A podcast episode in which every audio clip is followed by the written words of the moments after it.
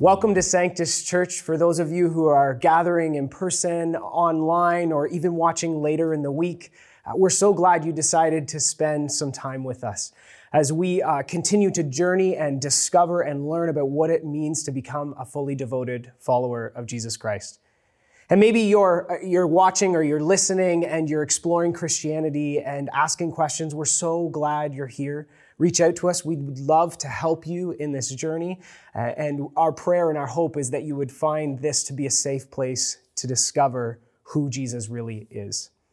For those of you who don't know, my name is Nathan, and I have the privilege of serving as the Bowmanville site pastor. And I'm going to share some thoughts with you this morning uh, on some texts you know, we just came out of a, an amazing series that Pastor John led on the book of Philemon, where he talked about the importance of forgiveness and reconciliation uh, amongst some very difficult topics. And if you didn't listen to that series, you should go back and listen to it.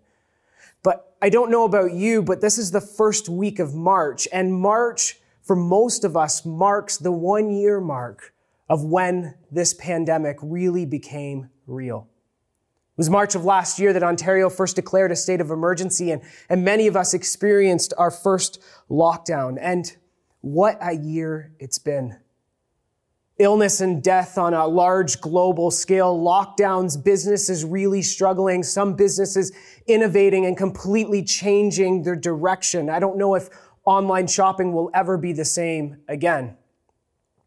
For many of us, our fast paced, busy lives came to screeching halts, and we had to learn how to uh, discover who we are in a different way, but also as families, we had to learn how to connect in a different way. Uh, many of us pulling out terrible board games like Sorry, family relationships breaking down from terrible board games like Sorry, marriages struggling, some even crumbling. Other, other marriages strengthening, hundreds of individuals taking the marriage course in our church alone. Social isolation, mental illness, having to walk through things we've never had to walk through before, and dealing with things we've never dealt with before. I don't know what images or memories come to mind when you think about this past year, but I, I can guarantee there's probably been some high highs and some low lows. Now, when you reflect on these low lows, these moments of frustration, of anger, of grief, the, the question that comes to mind is what do we do with those feelings? What do we do with those emotions? You know, a, a mentor of mine always says emotions are buried alive, that we can't just stuff them down. In fact, this past year, I was reading a, a book by Dr. Henry Cloud called Boundaries for Leaders. And it's a book where he draws this correlation between neurology and cognitive function and a leader. And it's all about how to live in a way, to set up boundaries in a way as a leader that help your mental health. In this book, he, he spends some time talking about the 2008 market crash. And as a, as a consultant to major businesses, he, he says he felt like an ER doctor in the midst of this epidemic. Having conversations with different business leaders. At one point in the book, he, he recalls this, this uh, conversation he had with a, a senior leader within a uh, Wall Street firm. And, and the leader says this, and I, I'm going to read this quote. I have been in the industry for 25 years and have always been at the top. I have won every award in the industry. I have never had a problem with confidence. This is weird but now I have trouble picking up the phone. I just sit there at times and stare at the computer screen. What stood out to me is that this is kind of the elite of the elite of being able to handle stress and deal with stress, the master of compartmentalization. Yet they realized in this moment that as much as they wanted to stuff stuff down, it was still spilling over and impacting them on a day to day basis when it comes to this pandemic, when it comes to the lows, when it comes to the, the feelings that we have, what do we do? What, what do we do with the frustration that you might have towards the government when you're forced to close your business, but other businesses stay open? What do you do with the depression and loneliness of, of social isolation when relationships with family members and friends are, are not the way they used to be? What do you do with the feelings of anger you have towards the injustice in the world and, and particularly even coming out of this last series, the, the inequality or the, the seemingly increase in human trafficking? What do we do when this fast paced life comes from a, a complete halt and we're forced to rethink our identity? What do we do with the grief that we experience? Well, Today launches a new series called Real Talk Honest Prayer. And for the next three weeks, we're going to have different teachers looking at the Psalms as we pull out this framework on how we can enter into and experience a deep, honest prayer life. For those of you who don't know, the Psalms is one of the 66 books in the Bible. It's one of the larger books, and it's a, it's a collection of poems and songs meant to both encourage the faith, but also to uh, bring to life human emotions like sorrow, fear, and joy.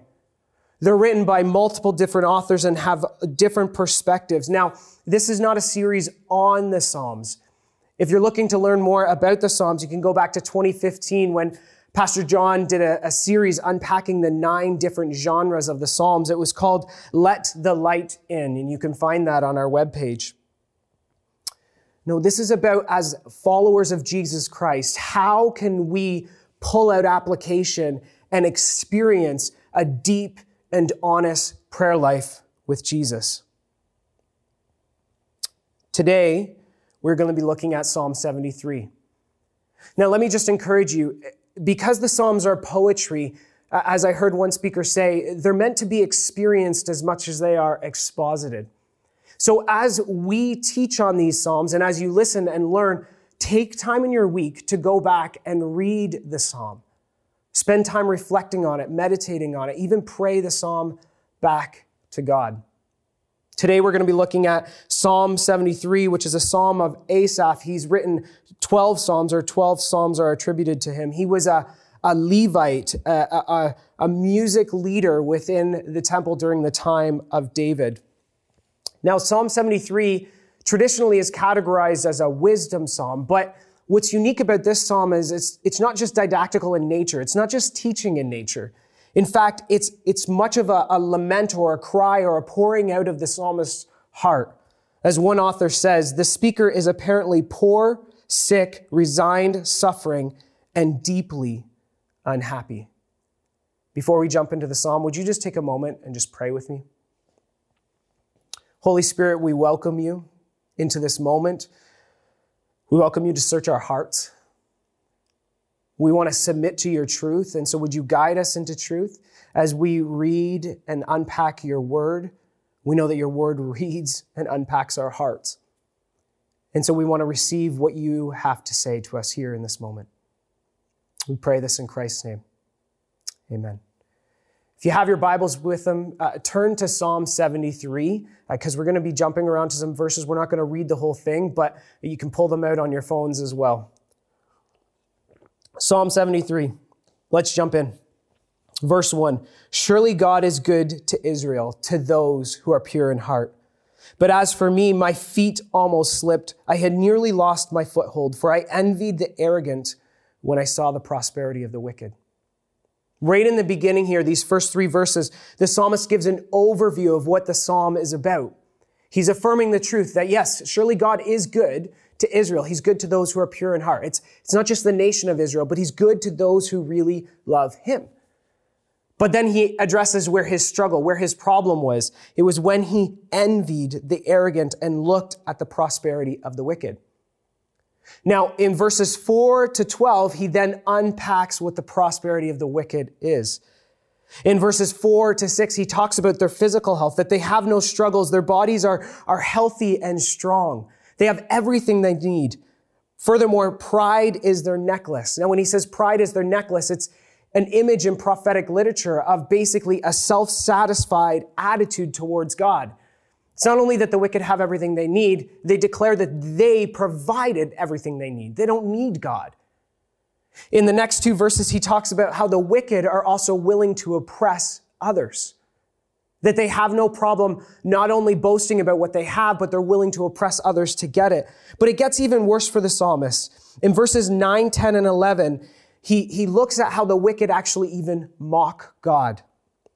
In verse 11, it says, How would they, would God know? Does the Most High know anything? Wow. It's not only that they have everything that they need, that they're willing to oppress others, but they actually mock God and say, God, you really don't know how to live the best life. I do. We do. He concludes by saying, This is the wicked, this is what the wicked are like, always free of care. They go on amassing wealth. Now, initially, you might think, so what's the problem? What's the problem with the wicked being so prosperous? Well, you see, the psalmist has Deuteronomy chapter 11 in mind, where God says to Israel, See, I am setting before you today a blessing and a curse. The blessing, if you obey the commands of the Lord your God, I am giving you today. The curse, if you disobey the commands of the Lord your God and turn from the way I have commanded you. Essentially, God is saying if you obey, blessings will follow. If you disobey, curses will follow. But what the psalmist is saying is when I look at life, when I look at the wicked, it seems to me they are more prosperous than I am. They are more blessed than I am. They are more carefree than I am. So then he says in verse 13, Surely in vain I have kept my heart pure and have washed my hands of innocence. Leads him to this question why, why am I doing this? Is, as one author says, it feels worthless to practice faithfulness. But beyond that, he says in verse 14, all day long I have been afflicted, and every morning brings new punishment. Now, the word afflicted in the Hebrew is closely connected to rebuke. It's this idea that not only do I seem to have these burdens in my life and the wicked seem to be more carefree, I actually have the rebuke of the Lord. That I actually can't even enjoy the sin and the evil the way that maybe I wanted to earlier because you are continually correcting me. It reminds me of what Paul says in Romans 6 18 when he says that we are slaves to righteousness meaning we can no longer do what we used to do because internally there's this consciousness that's grieved. He says, it's not only that the wicked have carefree lives and my life doesn't seem to be carefree, it's that I'm actually also burdened by my own sin. So it leads him to the question, is it worth it? Is it worth it? I don't know about you, but I've asked this question multiple times. I ask this question every time I go into a restaurant. You see, I'm a big foodie. I love food. I love cooking. And every time I go into a restaurant, I'm always evaluating quality, quantity, and cost. I'm always trying to determine is what I'm ordering actually worth it. In fact, it's such a big deal for me that I actually have to look at menus ahead of time to begin to prepare to make this decision.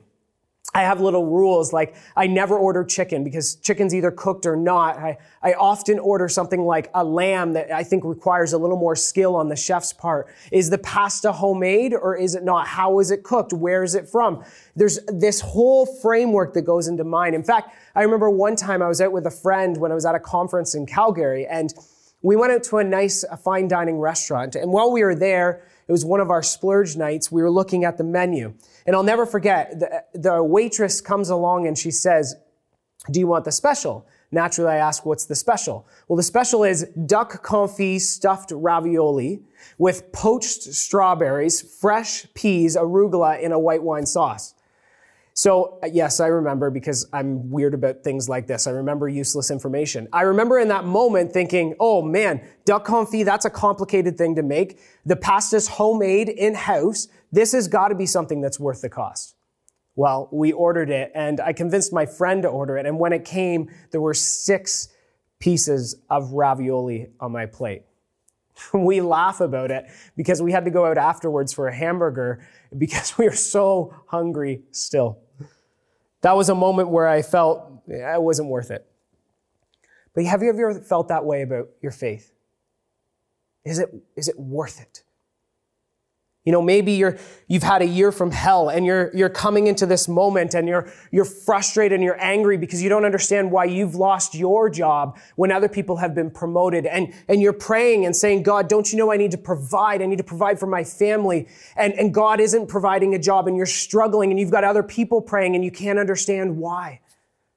Or maybe you're coming into this season and you've been burdened by your own sin and you're asking God to, to deliver you from this sin, but you keep struggling and you're not sure why the freedom is there and it's making you question whether not only is it worth it, is it even working?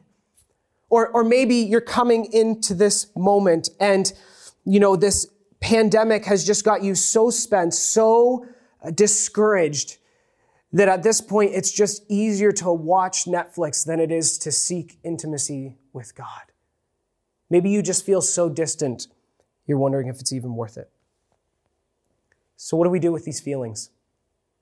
Let's go back to the psalm. We come now to the, the central verse, the, the central focus of the entire psalm, verses 16 and 17. Listen to what he says. When I tried to understand all of this, it troubled me deeply until I entered the sanctuary of God.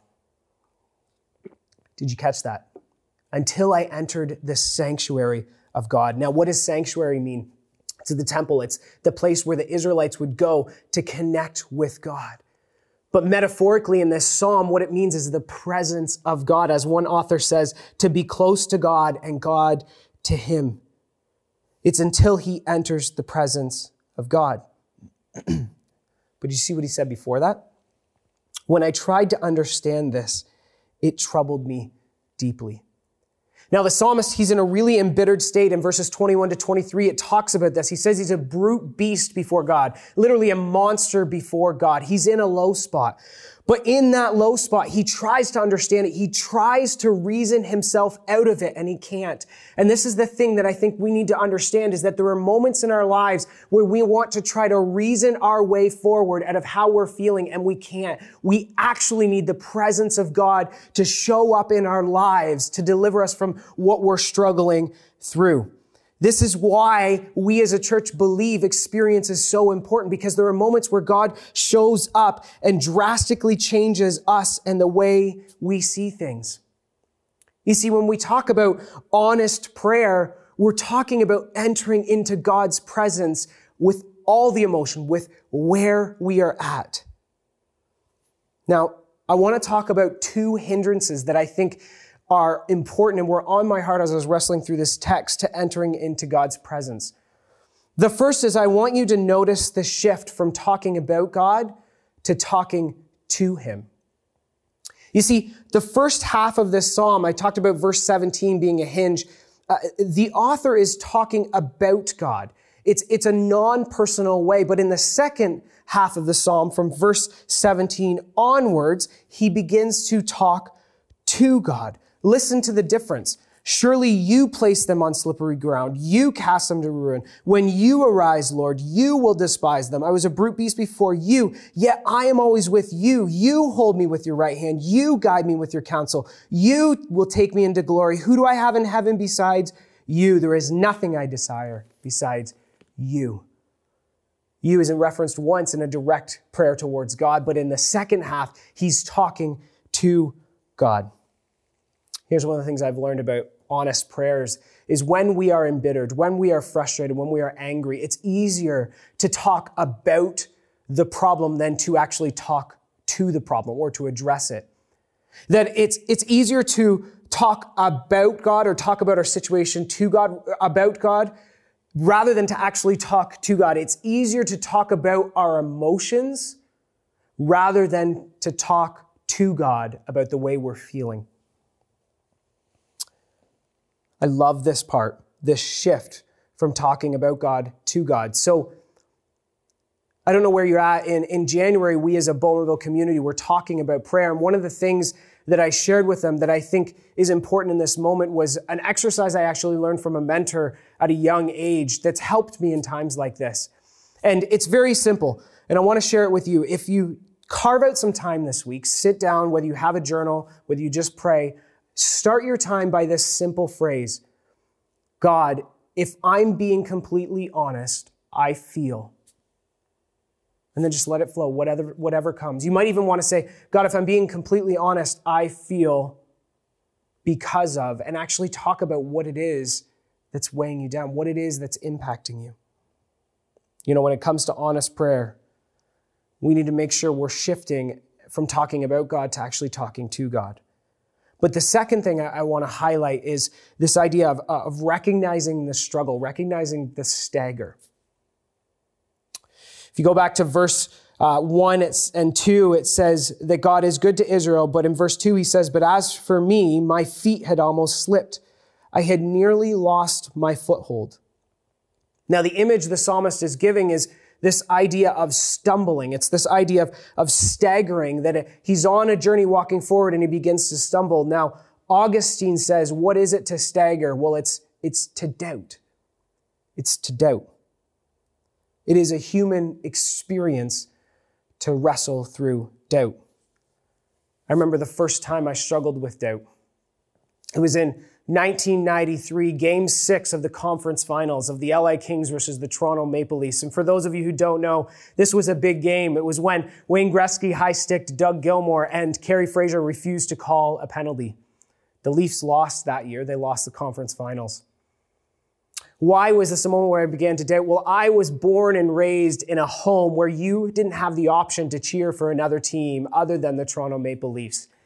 And every year, my dad managed to uh, instill in us this faith, this hope that this would be the year. This would be the year the Leafs would win the cup. Well, I remember that year was the first year I began to doubt. I began to struggle. I began to feel like I wonder if the Leafs will ever win the cup. Leafs fans, you'll, you'll understand that struggle. Here we have a psalm where the author staggered.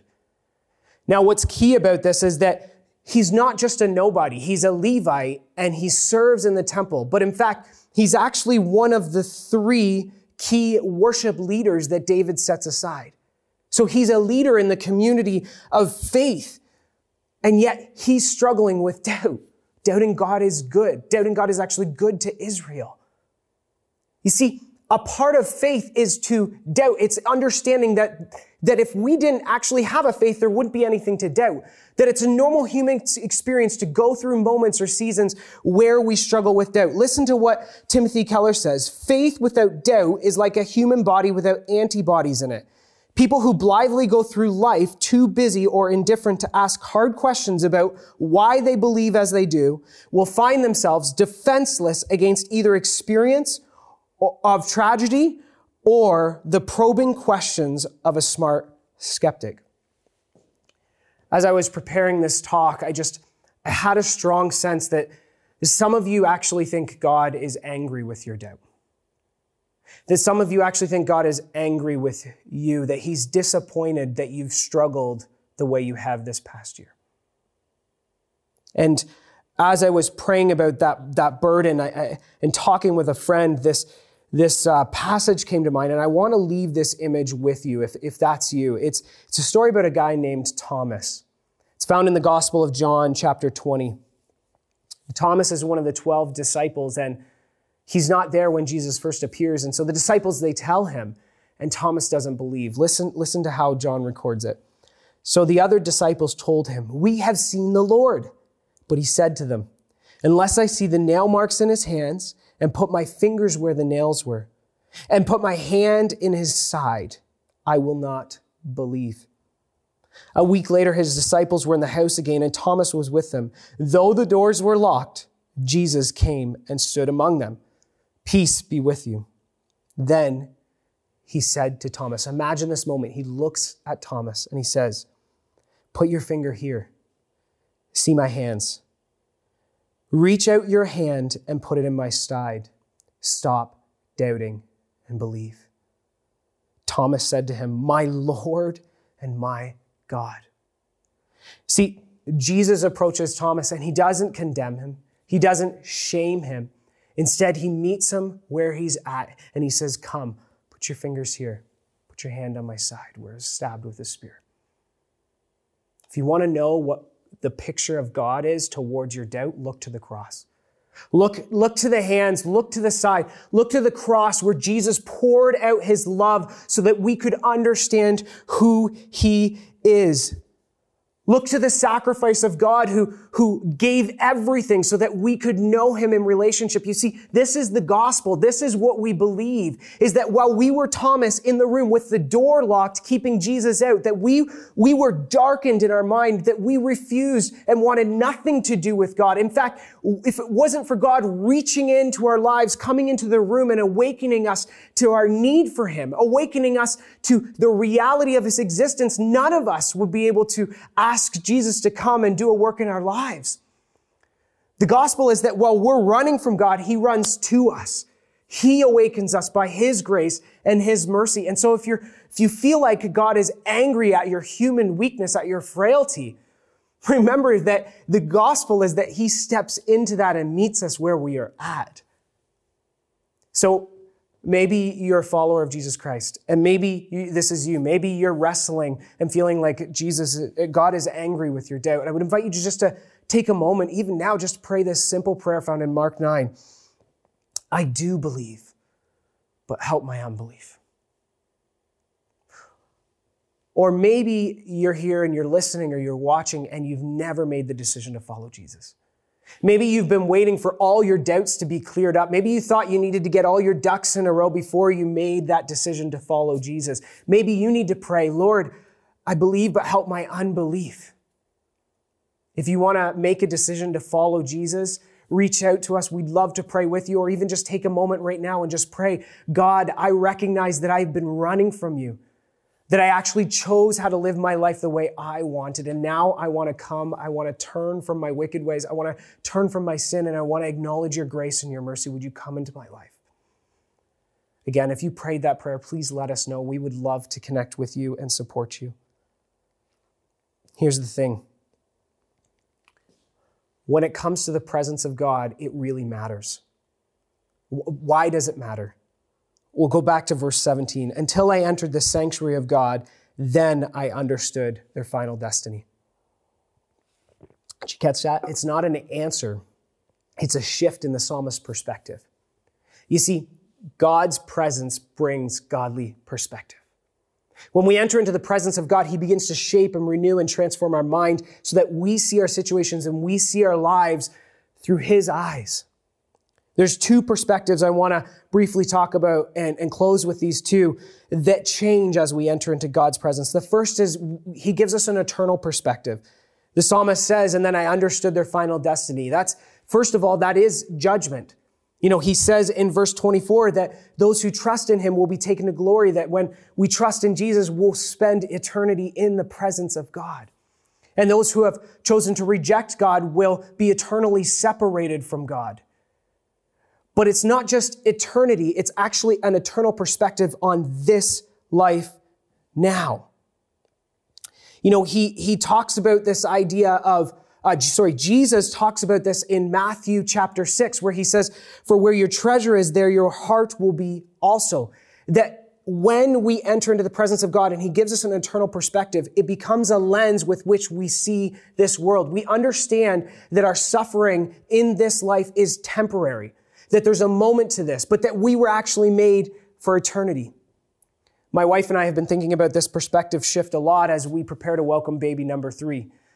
I, I remember when we had our first, it, people would come up to us in the newborn days and would say, This is such a short season, treasure every moment. And I'd be like, how do you treasure three or four wake ups in a night? How do you treasure the diapers we're going through?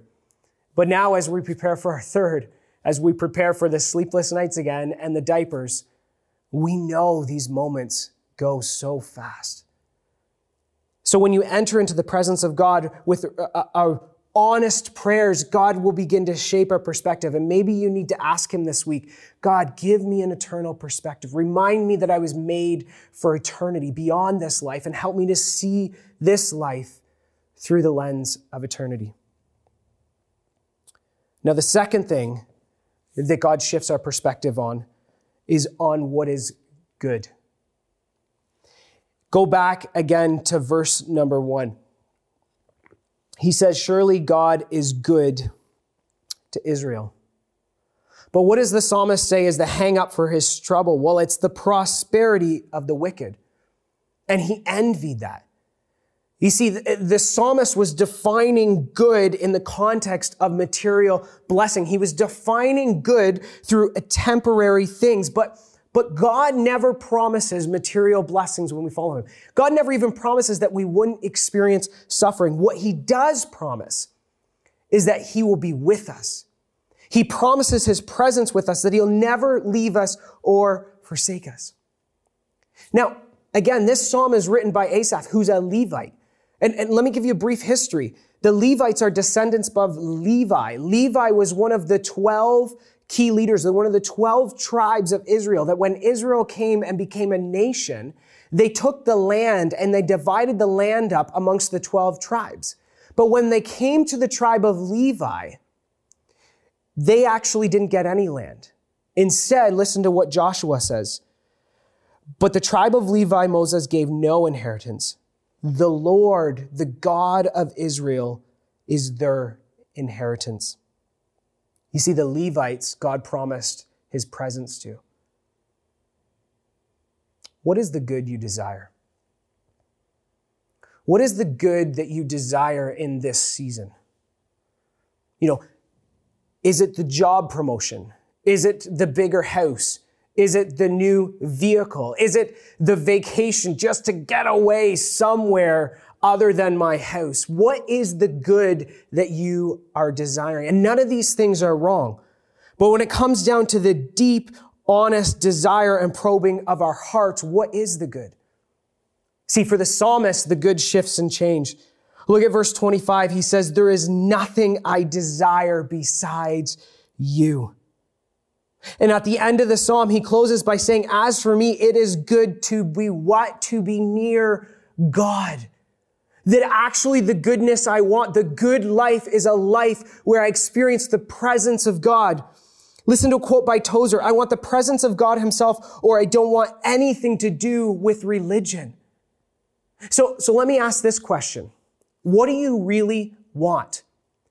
When I meet with my spiritual mentors or spiritual directors, this is often a question that's brought back to me. What do you really want? And through the probing, through the asking of the questions, through the wrestling, I always come back to this conclusion where I just want the presence of God, that I want to know the creator of heaven and earth intimately, that I want to sit with him and I want to hear him speak. So let me put it to you. What do you really want? What is the good life? When we enter into the presence of God, He begins to give us a godly perspective. So let me encourage you this week. Shift your prayers from talking about God to talk to God. Remember the image of Jesus before doubting Thomas, inviting Thomas to actually come near in the midst of his doubt. And remember that as you enter in God's presence, ask Him to change your perspective. Ask Him to give you an eternal perspective and to remind you of the goodness of His presence. Let me pray for you. Lord, as we have uh, wrestled through this psalm, it's not meant to dismiss the way we are feeling but it's meant to actually acknowledge those feelings and to bring them to you. None of the perspective shift actually minimizes the pain or the suffering we're going through. It just enables us to keep going because we see things differently. And so today, I just ask that across this entire church, that anyone who's listening in this moment, Lord, that you would actually birth in them, reawaken in them a hunger for your presence, maybe in a way they haven't experienced in a while, maybe not even since the moment where they first trusted in you. Would you stir in the hearts of our community an unsatisfying hunger for you and for intimacy with you? We ask this in the powerful name of Jesus. Go in God's peace. We'll see you next week.